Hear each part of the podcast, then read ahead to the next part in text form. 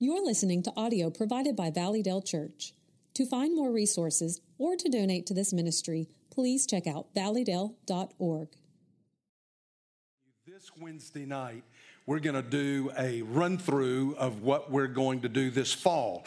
So, this Wednesday night, now listen, dinner's going to be free, but you've got to call uh, by the end of the day or tomorrow morning sometime and let us know you're going to be here. You just can't walk up and get a meal.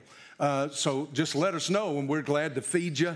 And there are going to be all kind of activities. Bring the kids, uh, bring aunts and uncles, bring grandma and granddad, bring everybody, and be here Wednesday night, this Wednesday night. And I'm going to kind of wrap us all up, I think, with about a 10 minute devotional. So it's worth coming to see. Can I do something actually in 10 minutes?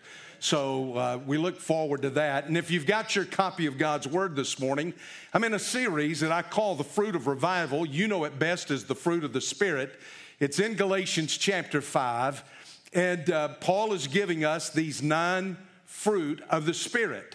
Um, it's singular, it's not plural in the text. So that's why I say the fruit of the Spirit. Nine of these that he says should be evident in the life of every believer and we're going to look at that. When I was in Dallas, um, one of my neighbors, one of my church neighbors, happened to be um, Tony Evans, a good friend. And uh, I heard Tony tell a story that I'm going to tell you. I had Tony Evans was right there in Oak Cliff, and I was right across the Trinity River in downtown at First Baptist Dallas, and to the north was. Uh, Jack Graham, and to the north of him was Chuck Swindoll. I was surrounded by all of these incredible preachers. And um, I heard Tony Evans tell the story. He was talking about how he, there was a crack in his bedroom wall. And he said the thing just got worse and it bothered him until he called a, a painter. The guy came over and he said, Listen, I got a crack in my wall back here. And he said, I need for you to fix it. And the guy went in and he chiseled out all of the plaster and he replastered and he painted. And he said it was great for 45 days, but at the end of 45 days, said the crack came back. Said he was just so irritated at the cost, the expense, all the trouble of, you know, having to move everything in the bedroom. And he said he called him up and said, Look, man, this crack is back. You've got to come and do something about this. So the guy came back, you know, chiseled out the plaster again, replastered the thing, painted it again. He said, I think it'll, it'll this will do good. This you'll be fine. He said it was good for 30 days. And he said this time the crack came back and brought all these other cracks with it. And he said, I, I, just thought to myself, I've got to get somebody that's an expert. So he went, he got the name of, of a guy that's going to be really super expensive, but he was an expert, well known, came with great, you know, uh, recommendations. So he called the guy to his house.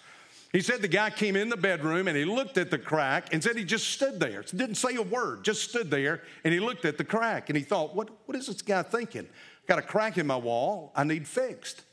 And he said the guy just looked at it, stared at it, and said, finally moved. Said he walked over to one side and he looked at it from this angle and he walked back over to the other side and he looked at it from that, that angle and he said, Preacher, let me tell you, um, I can't help you. He said, well, What do you mean you can't help me? He said, I can't help you. He said, There's nothing I can do here. He said, I got a crack in my wall. I need for you to chisel out the plaster, put some replaster, you know, replaster the thing, paint the thing, fix it, do it this time right. I've had it done twice before. He said, You don't need me. He said, What do you mean I don't need you? I need a, I need a painter. I need somebody that can work with this plaster. He said, No. He said, That crack is not coming because of the plaster. He says, Your foundation is shifting. And he said, Your foundation is shifting. And he said, All that I'm going to do is I'll repair that cosmetically, but it will not take care of the real issue. You've got to get somebody that can come and work on the foundation. The foundation is the issue. All you'll do is spend money patching that up and painting it and cosmetically for a short period of time taking care of it. That's exactly what we're doing in the church in America today. Amen. That's exactly what is happening. We've got cracks everywhere through our society. There are cracks in this culture. There are cracks politically. There are cracks theologically. There, there are cracks in our denomination if you've not been keeping up with it. There are cracks everywhere you turn. There are cracks in our lives. Maritally, there are cracks. Parentally, there are cracks. There, there, there are cracks everywhere. And we spend all of our time patching things up to cosmetically make everything look good. We never deal with the issue, and the issue is we've come off the foundation, and the foundation is Jesus Christ. So we go on and we slap on a little plaster and we slap on a little paint and we think we've taken care of it, and everybody's gonna look at us and they're gonna think, boy, they look really spiritual today, and they do not know we're off the foundation. We're off the reservation. That's where the church in Galatia was. If you've got your Bible, Galatians chapter 6. Well, really go to Galatians chapter 1 because I want to show you again. I've done this before, but I want you to see it how far off the foundation they had gotten. Uh, Paul is not five verses into this, and in verse 6 of chapter 1, he just says, I've got to confront you with the fact that you've gotten off the foundation. He comes in verse 6 of chapter 1 and he says, I'm amazed that you're so quickly deserting him who called you by the grace of Christ. He said, You were saved by grace. And now you're wrapped up in a different gospel. You have really come off the foundation. You're now building your life on some other foundation. He comes over in chapter 3 and look at what he says there. He comes and he just is plain now. Paul is right. These churches, if you went with us to Greece, uh, the churches of Revelation are to the west of these churches. These churches in Galatia are to the east of the churches in Revelation Laodicea, um, uh, Sardis, Thyatira, those churches. These are to the east. They're in the middle part of uh, what is today Turkey to the south. These are the churches that Paul uh, founded when he started his mission ministry on the very first mission trip. And now they've got issues. They've come off their foundation. And so this pastor writes and he says, You foolish Galatians, who has bewitched you? We've, we've got sorcery going on here. This is just weird stuff. Before whose eyes Jesus Christ was publicly portrayed as crucified. He said, I preach to you Jesus Christ crucified that that was the means of salvation, that is the way of salvation. That is your forgiveness right there. This is the only thing I want to find out from you. I can just hear Paul. He's just talking to him now. Did you receive the Spirit by the works of the law or by hearing with faith? Are you so foolish, having begun by the Spirit? Are you now being perfected by the flesh?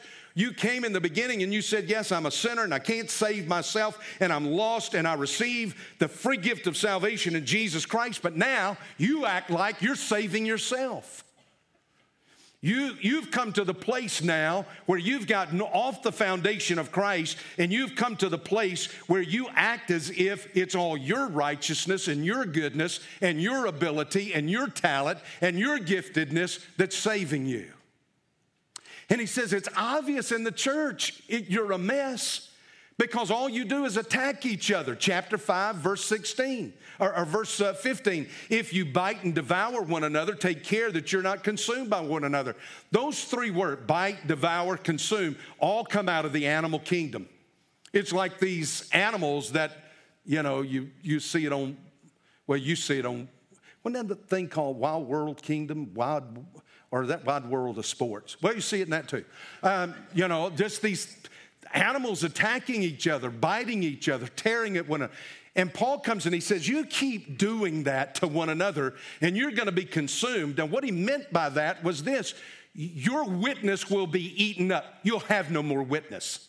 Nobody in your community, nobody in your city, nobody in your area will want to come to your church because all you do is pick and bite and uh, gnaw on one another.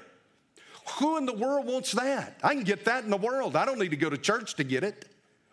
And, and so that's what he's saying. You, you'll just consume, you'll have no witness left. And so, what's the issue? What's the answer here? Now, this is the problem that he's got. Look over at chapter 6. By the way, beginning in verse 16 through chapter 6, verse 5, that's one pericope. This is one whole section right here.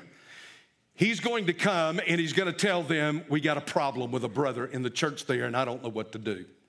Now, he makes it sound innocuous when he comes and he says, Brethren, if anyone is caught in a trap, he's got somebody that's caught in a sin. He's got somebody in the church in Galatia that's caught in a sin, and he says, I don't know what to do with them. I'm not there. If this was written in 48 or 49, which I suspect it was, he's still in Antioch. If it's written in 55, he is writing this most likely from Ephesus. This probably has an earlier date on it. I think it is most likely the first letter that Paul ever wrote. Uh, so he's writing this thing from Antioch, and he says, I'm so far, I can't get to you. It would take me, you know, land travel, sea travel to get to where you are. And he says, I've got a, bro- there's a brother there who has been caught. Paralambano is the word. Now, the word conveys this concept of being surprised. Here's a man who did not go out on a Saturday night to commit sin, but ends up involved in sin. But he didn't set out to do it. In other words, this isn't the habit of his life. This isn't a pattern with him. This is a brother. This is a man who's been saved by Christ. He's a part of the fellowship there, but he is in sin. Did he intend? He did not intend, he didn't willfully walk into it, but he walks into it. What I want you to see is this this isn't the pattern of the guy's life. He is a believer. He is a brother in Christ. And Paul comes and he says, What am I going to do with him? I can't get there to tend to him. So, who am I going to turn to at a moment like this? Who do I turn to when I've got a person who is a brother or sister in Christ and they are in sin? And who do I turn him over to in the church? There were two groups at Galatia. You had the legalist and you had the secularist, the humanist, the hedonist, we would call them. So Paul says, I can't turn them over to the legalist. What's the legalist to do? Tell them that they're to go to hell. That's what the legalist is going to do. It's too bad you're not perfect like us, that you don't keep the law like we do. And the fact of the matter is, no grace for you, no hope for you. Um, you know, French fry is what's to happen. Just to French fry. That's it. You're to burn. Well, you don't want to turn somebody over to somebody like that. Um, on the other hand, you don't want to turn them over to the hedonist. The hedonist is to look at them in their sin and say, What's wrong? Are you happy? Did it make you happy? Did you enjoy it? Well, listen, God wants you happy. Just go do whatever you want to do because God ultimately just wants you happy. Everybody's going to be saved in the end. Just go do whatever makes you feel good. Well, Lord knows I don't want to turn, I'd rather turn him over to the legalist than I had that thing, the hedonist on the other side. And so Paul's asking the question who do I turn this brother in Galatia over to who has walked into sin? He's grieving, he's hurting, he is under the conviction of the Holy Spirit, he is struggling with guilt. What do I do with this guy? He said, I don't have anyone but those who are the spiritual. Did you see that? You got your Bibles? Look, verse 1, chapter 6. Brethren, if anyone is caught in any trust, any he doesn't name this, he doesn't name the sin. He doesn't say this sin or this sin. It's any sin. And, and I'm thankful the Holy Spirit left it like that because you can right there put in whatever sin it is in your life. You're caught in any sin. Anyone who is caught, any brother, any sister that's caught in any sin, you who are spiritual. Now, who are the spiritual? Well, commentators have used reams of paper and barrels of ink to write about the spiritual. And they have argued and debated and gone on about it. But let me show you the immediate context of this verse. Uh, it's uh, beginning in chapter 5, verse 16. Look at this. Listen to what Paul says walk by the Spirit. Verse 18, look at this. They're led by the Spirit. Verse 25, they live by the Spirit. So I come to an understanding that the spirituals are the ones who walk by the Spirit, led by the Spirit, live by the Spirit. Well, now, how do I know who those are? Well, in the middle of all of this, Paul tells you they do not do the deeds of the flesh. Look at what he says in verse 19, chapter 5 immorality, impurity, sensuality, idolatry, sorcery. You say, well, no, we don't do any of that, Pastor. We're, we're not, I'm not into immorality or sensuality. I sure don't worship idols. I'm not a sorcerer. I'm not a witch or a warlock here. All right, well, just let's just look on, okay? Look at what he puts alongside of that. Enmity. Anybody here got some enmity with somebody else? Can I get a witness? Somebody want to testify? Strife. I just strive with whoever. There's jealousy. I'm just jealous of that couple. I'm just jealous of that person. Outbursts of anger. Lord have mercy.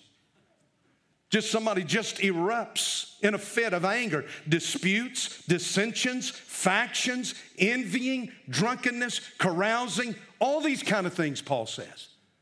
The spirituals don't dabble in that. But he says what they do is they show evidence of the fruit of the Spirit. Verse 22 love, joy, peace, patience, kindness, goodness, faithfulness, gentleness is what we're coming to today, and we're going to talk about, and self control next week, Lord willing. Against these things, you can't find anybody who gets enough of this stuff. You can't find laws against kindness, goodness, faithfulness, patience, peace, love. You can't find laws against stuff like that. We don't try to stop people who are gentle. Would you please stop being so gentle? I'd like for you just to slap me around a little bit, would you? You know, would you stop being so kind to me? It's kind of turning my stomach right now. We don't do that. We don't stop that. What do we do? We look for it. We long for it. We search for somebody who's kind, somebody who's gentle, somebody that's full of joy and full of peace and full of patience and full of goodness. We look for people like that. So Paul comes and he says this I've got to do something with this brother that is in sin, but who am I going to turn him over to? And he says, I'm going to turn him over to the spiritual ones and watch it what he says restore such a one in the spirit of gentleness. You be gentle with them, you be careful with them. You show them the gentleness of your life. Now, listen, I'm going to stop right here. I'm going to get to this later on, but I want you to understand that gentleness is never to be understood. By the way, Matthew chapter 5, it's the same word, same word, Matthew 5, that Jesus uses when he says, Blessed are the meek. Meek, humble, gentle. Same thing. All comes from the same word. Jesus speaks of it. Paul here is speaking of it. We're to be gentle. There's to be a gentleness about us, a meekness about us. And I want you to understand that is not an insipidness. Gentleness is not the same thing as being anemic, weak, pale, no backbone, none of that. In fact, it's the opposite of that. It's funny how our, how our language and our ideas uh, miss so much of what is in Scripture because we put our own interpretation on it. Well, there's somebody that's meek. In other words, they don't, they don't have any backbone. They're not going to stand up. They're not going to do anything. Well, I, am going to show you this in, in, in, just a few moments. I want you to understand that is not what he's talking about. In fact, the fact of the matter is this um, gentleness takes strength. Spiritual maturity brings strength so that a believer can be gentle in spirit. Spiritual maturity brings strength so that we can be gentle with other people, even in tough situations where you are prone to go Rambo, where you're prone just to go off. Now, I'm going to show you two things this morning. I want you to see this. And I think this is, this is so needful. We, we have a need for this in the church today. We don't know what real gentleness is all about. Um, you know, I know I talk about my dad all the time. My dad boxed golden gloves. He had the biggest hands any man I'd ever seen in my life. I only thought one time my dad was going to deck me. I was in the 11th grade and I was, my wife's not here. Now, look, y'all don't have to go out of here and say everything. You know that? Do y'all know that? I was with a girl I had no business being with, and I thought my dad was going to knock me out that night. And uh, I, I was literally fearful of my dad. He had a 58 chest and a 38 waist. There was a guy that told my mom went in to buy him a suit one time and she said, I need something with a 58 chest and a 38 waist. He said, Lady, bring him in here. I want to see what that looks like. he was huge. He, was, he had such upper body strength and such huge hands. Well, listen, let me tell you, my daddy was the most gentle man you'd ever want to come across, but I never wanted him to punch me. I can promise you that. Well, gentleness now. Look back at the text and let's begin to look. Look at what he says. Brethren, if anyone is caught in a trespass, understand this this gentleness enables us to have the strength to carry out the ministry of restoration we're able to take on a ministry of, rest, of restoring somebody who has fallen into sin. That's what Paul is saying right here. He said, If anyone is caught in a trespass, you who are spirit, restore such a one in a spirit of gentleness. He says, You are the only ones that I've got, those that are spiritually mature, who can take this guy who's fallen into sin and restore him. Now, let me show you the word. Put your finger right there in Galatians chapter um, 6. And look with me back, all the way back to Matthew chapter 4. Matthew chapter 4. Jesus is out calling disciples. This is kind of fascinating. He is uh, he's out calling disciples, and he's going to come up on Peter and Andrew, and they are in the midst of fishing. And Jesus says, "Listen, come on, follow me, and I'll teach you how to fish for men." Uh, and he said to them, Follow me, and I'll make you fishers of men. Now, verse 20, chapter 4 of Matthew. Immediately they left their nets and followed him. Going on from there, he saw two other brothers, James, the son of Zebedee, and John, his brother. And they were in the boat with Zebedee, their father. These guys were not fishing. Look at what it says it says they were mending their nets. And he called them. And immediately they left the boat and their father and they followed him. That, that word right there in verse 21 of Matthew 4 is the same word that Paul is using over here in Galatians 6 1, where here it's translated restore, and over here in Matthew it's translated mending. Now they're out there with, now listen, the nets that they fish with are not these big old thick, they're fine little pieces of, of, uh, of twine and they will break. Fish will run into them and they will break. When they're hauling fish in, sometimes they will snap, and they're sitting there, and with these little small pieces of twine, they are mending. They're tying back up where they've come apart. They're tying back up where they've broken. They, they're putting a new piece of twine in where they need a new piece of twine. They're mending, they're restoring it. There is a putting it back together. Now, that became a medical term. And the medical term was this it was a term that uh, a doctor would take someone who had a fractured bone, and that doctor could take it and he would fit that fractured bone back together in such a way that it would become whole again. Now, that is restoration. That's what Paul is saying. Paul is saying, I need somebody who is able to come up next to somebody who has been caught in sin, somebody who's struggling in sin. And he says, What I need for him to do is the ministry of restoration. Help put them back together and do it with a gentleness. Now, what we don't need is we don't need uh, a ministry of fix it. We do need ministries of restoration. We restore people, we don't fix people. And you say, when a preacher, what's the difference? Well, the only way I can explain the difference is tell you a story. When I was in Chesapeake, my first church out of seminary, I was in Chesapeake, Virginia, And uh, on Friday nights, Deb and I would go down to the ball games and watch the youth, watch all the kids who, you know, the girls cheer and the guys played football. And so we would go down and watch the guys. And I had one guy that was going to go to, he was going to go to college. He was going to be drafted. And he was going to be drafted because he was just huge. You just plug a hole up with him. He was just huge.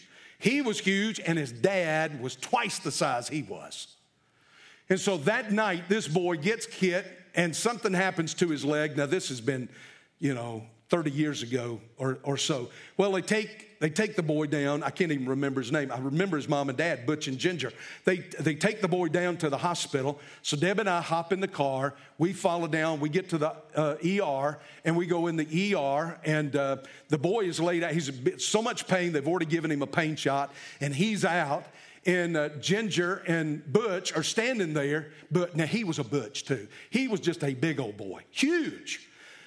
And um, they had the x ray up, and they, you know, the doctor showing here's, here's a problem here, and I don't exactly remember what, what it is. And they're looking at him, and I can remember Butch saying, Well, we're going to have to take him to, you're going to have to take him to surgery. Listen, he, he's, listen, I just want you to know, man, he's up for scholarship to play football in college. You're going to have to take him into surgery. What's this going to do? What's going to be? And the doctor looked at him and he said this. He said, Well, let me try something first.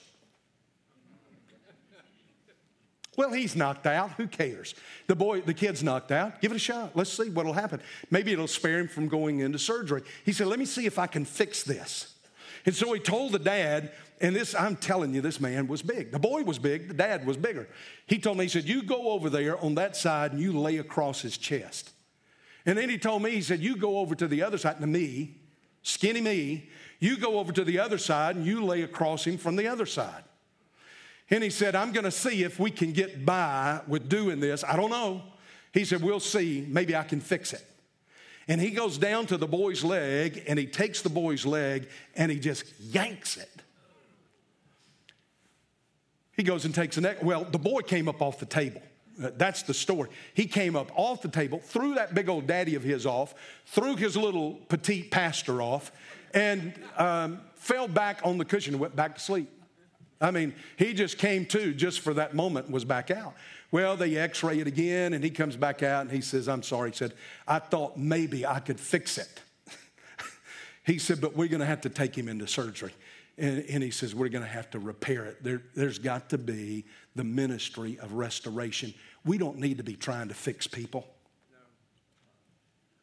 Uh, mainly because they don't need the additional trauma of you trying to fix them. What they need is they need the ministry of restoration, someone who will come beside them with the Word of God and walk with them and love on them and care for them. They don't need to be voted out in a business meeting. Now, sometimes that might take that. They don't need to be brought up and just dressed down somewhere. They need somebody who is spiritual enough to walk beside them and do the ministry of restoration. And you say, How do we do that? With this right here. It's not left up to you. When people come in to see me and they've got some kind of issue, well, let's just look. Just take the list that Paul gives us. That's a pretty safe thing to do. There's some immorality there, some impurity there, some sensuality. I don't run and go get Psychology 101 and come back in there and give them a little bit of Freud or Skinner or some of these other guys. Give them this. You got somebody that comes in and there's some sorcery going on. I've had that. Some idolatry going on, some strife, some jealousy. I don't run and get a sociology book 202. I come and I give them this. I don't have but one book, and it's this book right here. And it's this book that will do the ministry of restoration if you will take it and with love and gentleness walk somebody through it. Now, let me give you the second thing. And the second thing is this back, Galatians chapter 6. And that is that gentleness now gives you the strength, not just to carry out the ministry of restoration, but it gives you the strength to finish the ministry of restoration. Now, just watch at what's going on uh, in this passage. Listen to Paul right here. The, the, tragic thing is this so many Christians never have the strength to get up off their blessed assurance and get involved in anything, much less finish something. So he's calling us come, get involved. Look at what he says. I need for you to come, verse 2, bear one another's burdens and thereby fulfill the law of Christ. Now, the law of Christ is this. Here's the law of Christ. You read this several times in the New Testament. I think James mentions this, the law of Christ. Here, Paul mentions this. The law of Christ is this love one another. When I bear my brother's burdens, I am fulfilling the law of Christ.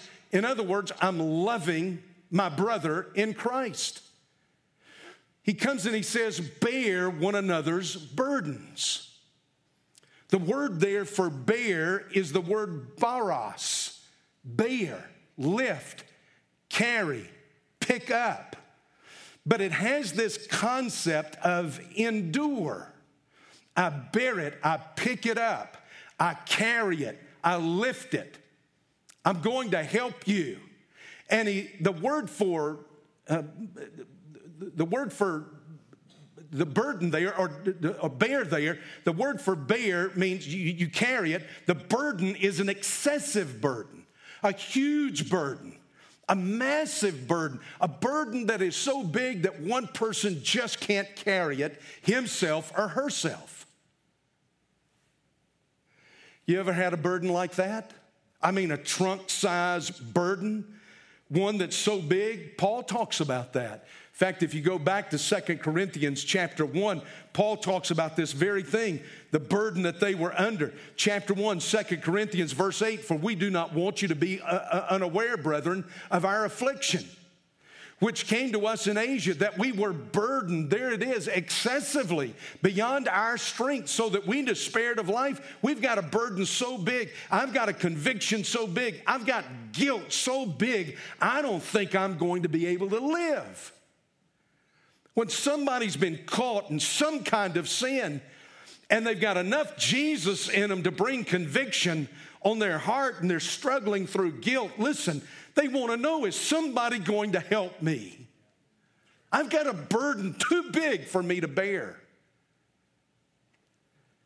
So Paul comes and he says, Listen, you bear it, you pick it up. I, have just got to give you this. Back in John chapter 19, verse 17, they took Jesus, therefore, and he went out bearing his own cross to the place called the place of a skull, which is called in Hebrew Golgotha bearing his own cross. It's the same word right there that Paul is using over here.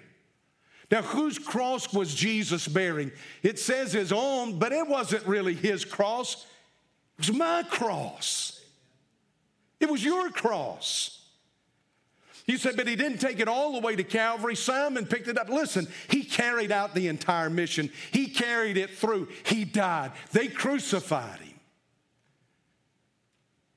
Here Jesus was bearing my cross, bearing your cross, and he did it all the way to the end. It was too heavy for me to endure, for me to carry. But here he comes and he carries it where? All the way to the end. He doesn't give up midway, he doesn't stop midstream.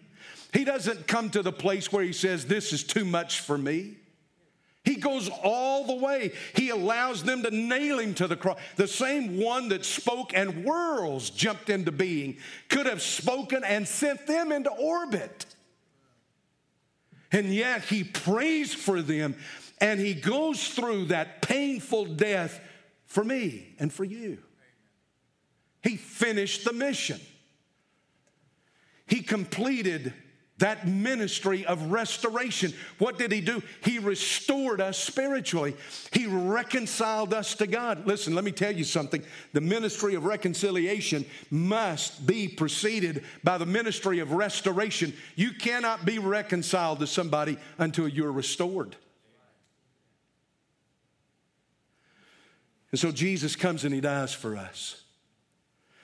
And he does it all the way to the end. Now, the Greco Roman world, listen, to them, gentleness was not a virtue, It was not something that was seen as desirable.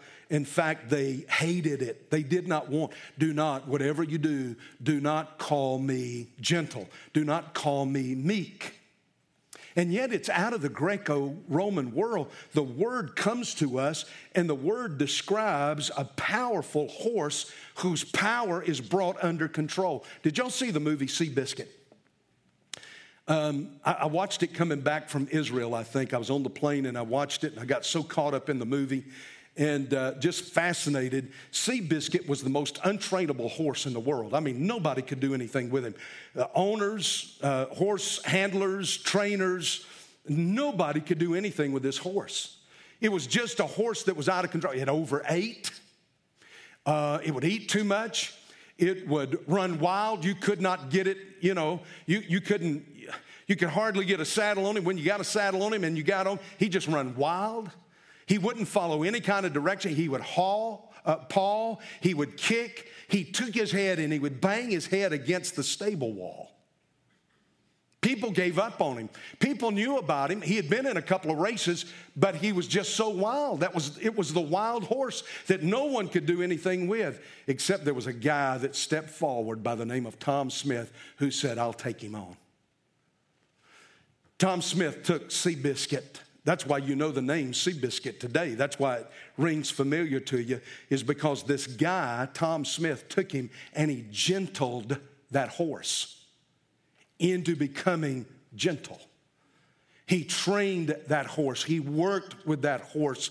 Uh, to the point to where people began to see the difference in the horse and they wondered could he race and could he win a race and they got into this argument with the owners of um, War Admiral, who was the most famous horse in the world at the time. He'd won the Triple Crown. He was considered to be the greatest horse of all time.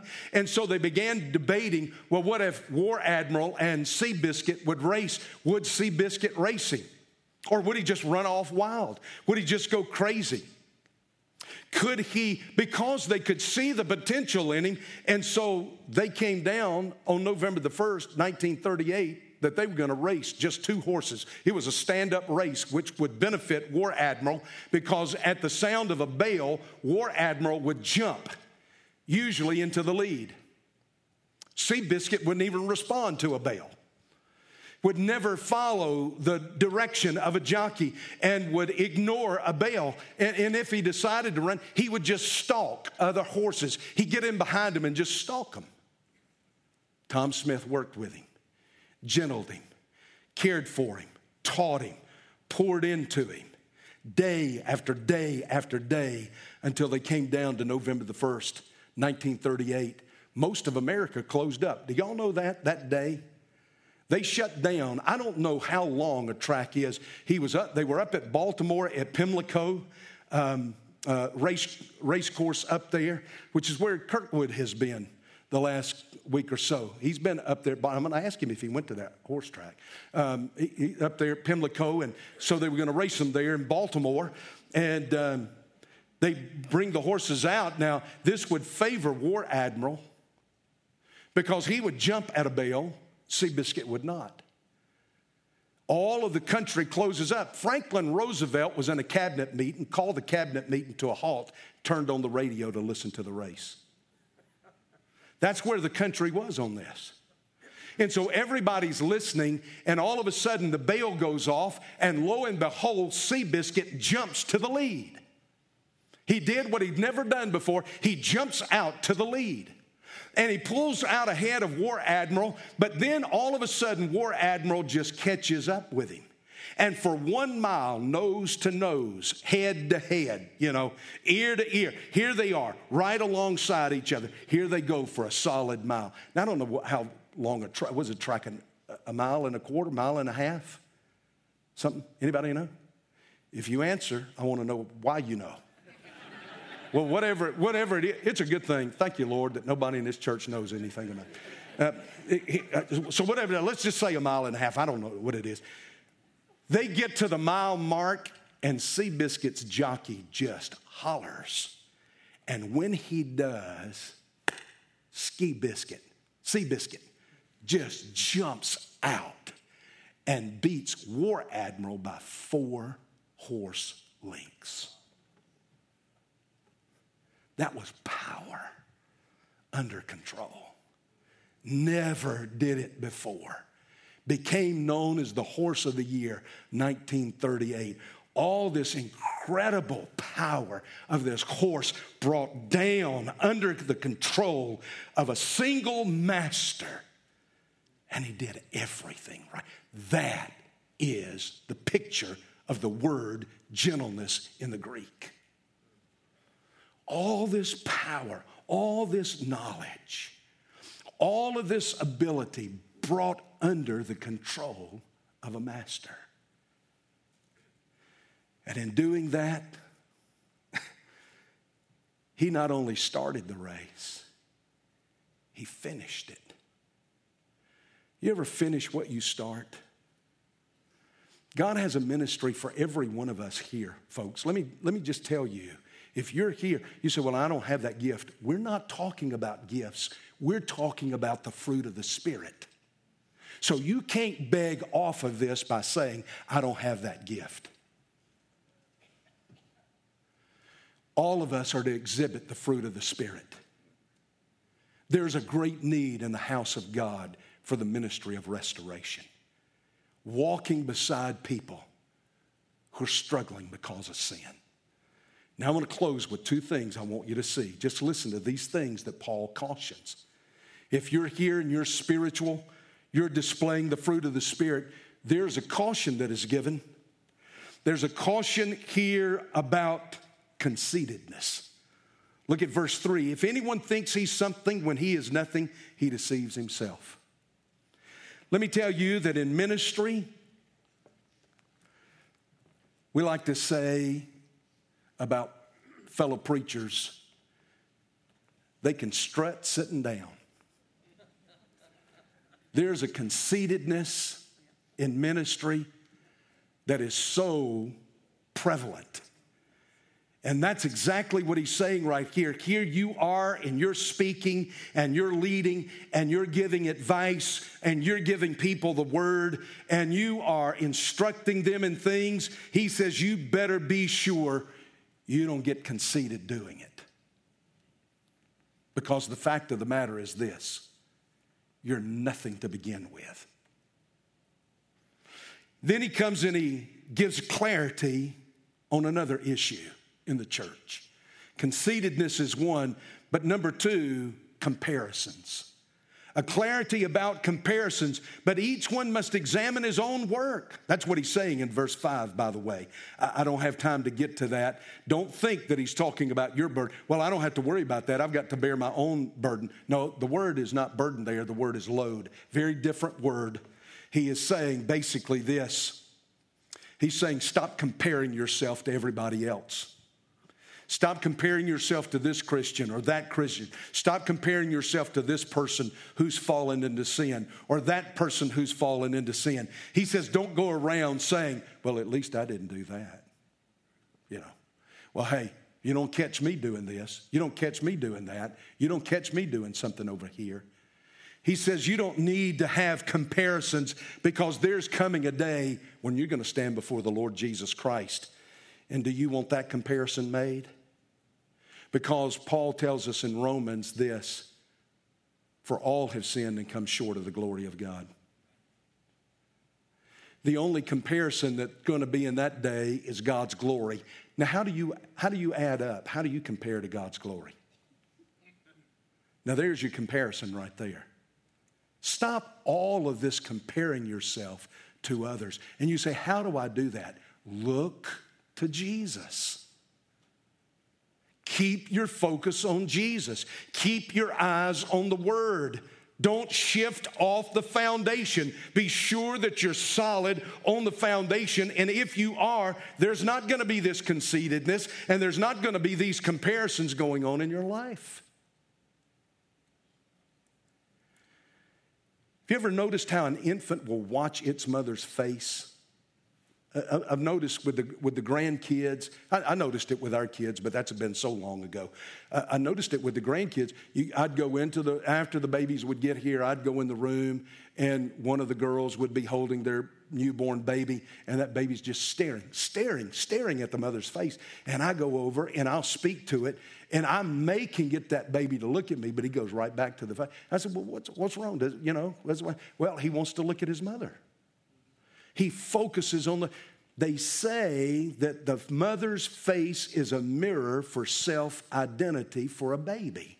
Now, listen to this. I don't know who does these studies, but they say that within 42 minutes of a baby being born, it already can identify its mother's different facial expressions.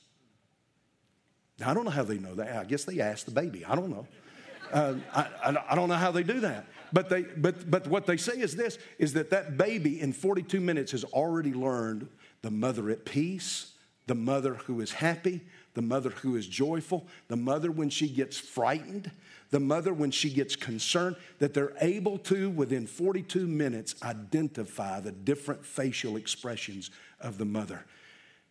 Now, I say that to say this turn your eyes upon Jesus. Look full in his wonderful face.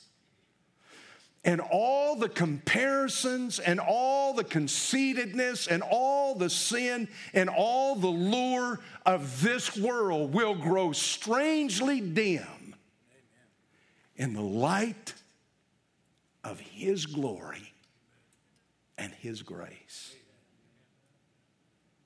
Let's stand.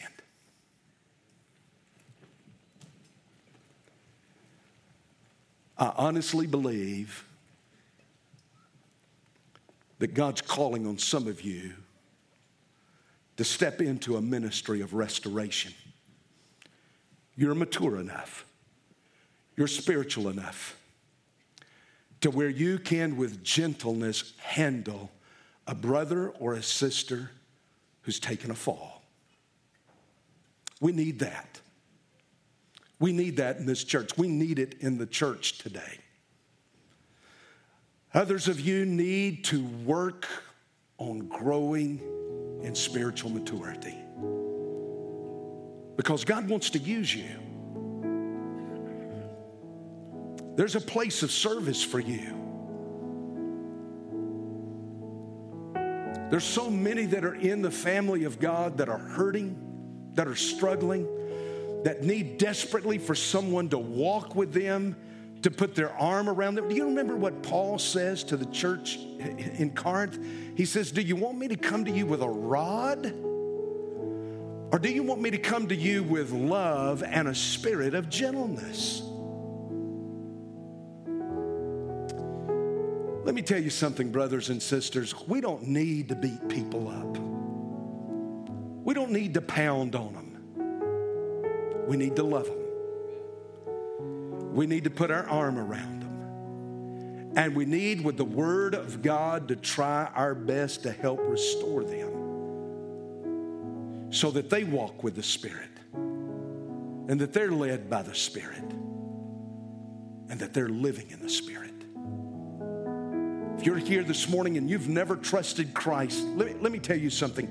Our desire is to love you not to make a spectacle of you, not to lorate you, not to beat on you with God's word, but to walk with you, to help you grow in the things of God. That's our heart. That's our desire as a church. Never to see you suffer, but to see you grow in the things of God. This morning, if God's speaking to your heart as only God can, listen, come to me. Come this morning and say, I'm surrendering my life to Jesus Christ. And let me put you in the body of Christ here and with someone who will love you and walk with you and care for you.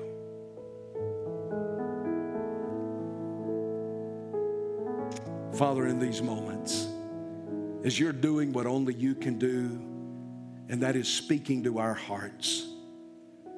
I pray, Lord, For those this morning that desperately need to know you as Lord and Savior, and need to come and surrender their life and their future and their eternity to you. But I pray for brothers and sisters in Christ, Lord, who've been in the church for 20 or 30 years.